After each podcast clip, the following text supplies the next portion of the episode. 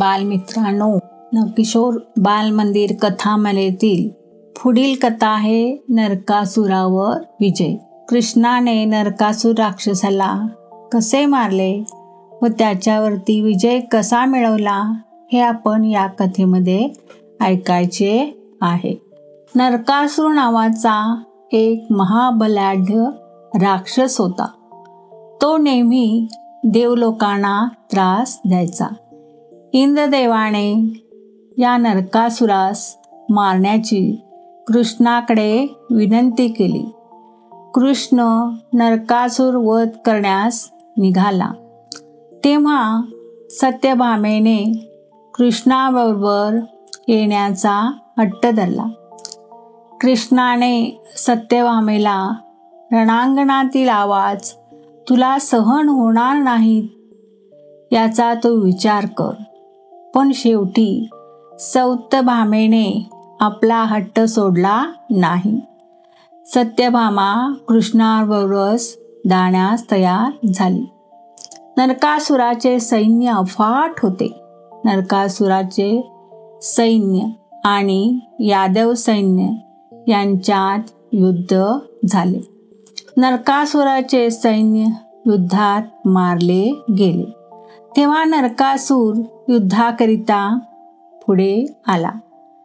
कृष्णाच्या हातातील धनुष्यबाण घेऊन सत्यभामा पुढे झाली. तिला पाहून नरकासुराने आपला रथ पुढे आणला आणि तो कृष्णास म्हणाला स्त्रीला पुढे करून तू पाठीमागे लपलास काय? मी तुला आणि त्या स्त्रीला सुद्धा एका क्षणाधात भस्म करतो. त्याने अग्नी अस्त्र सोडले. त्यावर कृष्णाने पर्जन अस्त्र सोडले.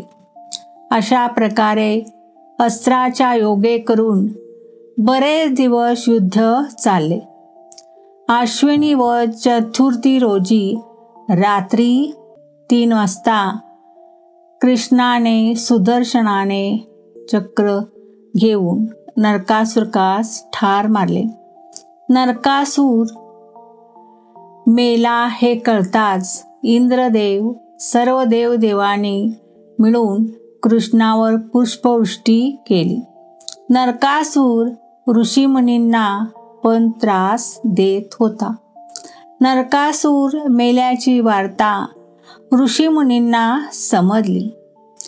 त्यांनी अभंग स्नान केले. आपल्या आपल्या आश्रमासमोर पणत्या लावल्या. दीपोत्सव साजरा केला. गोड जेवण केले. तेव्हापासून अश्विन वद्य तिथीला दीपावलीचा सण लोक मोठ्या प्रमाणात दिवे पंत्या लावून करतात. गोड गोड फराळ करून नवीन कपडे घालतात. अशा प्रकारे हा सण साजरा केला जातो. नरकासुराच्या नगरीत मध्यभागी मणिपूर पर्वत होता. त्याच्या सभोवार आठ मोठे खंदक होते.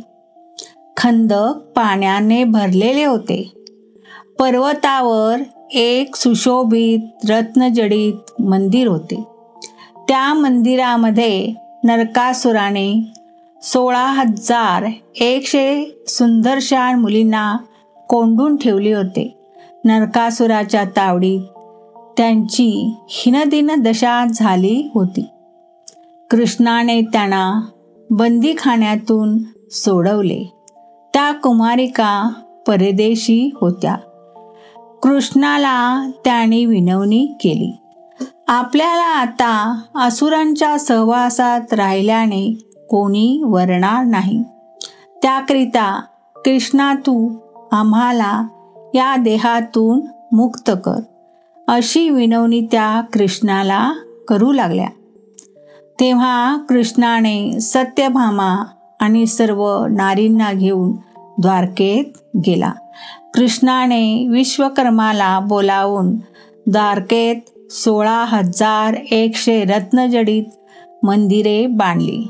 सर्व देव मुनी इंद्र यांना बोलावून घेतले. त्या कुमारिकांसह कृष्णाने आपले लग्न लावले. चार दिवस लग्न सोहळा उत्साहात पार पडला. कृष्णाच्या सानिध्यात सर्वांनी आपला आनंद साजरा केला. सर्वजण आपापल्या स्थानी गेले. अशा प्रकारे नरकासुराचा वध हा दीपोत्सव म्हणजेच दीपावली म्हणून आपल्या भारत देशात साजरा केला जातो.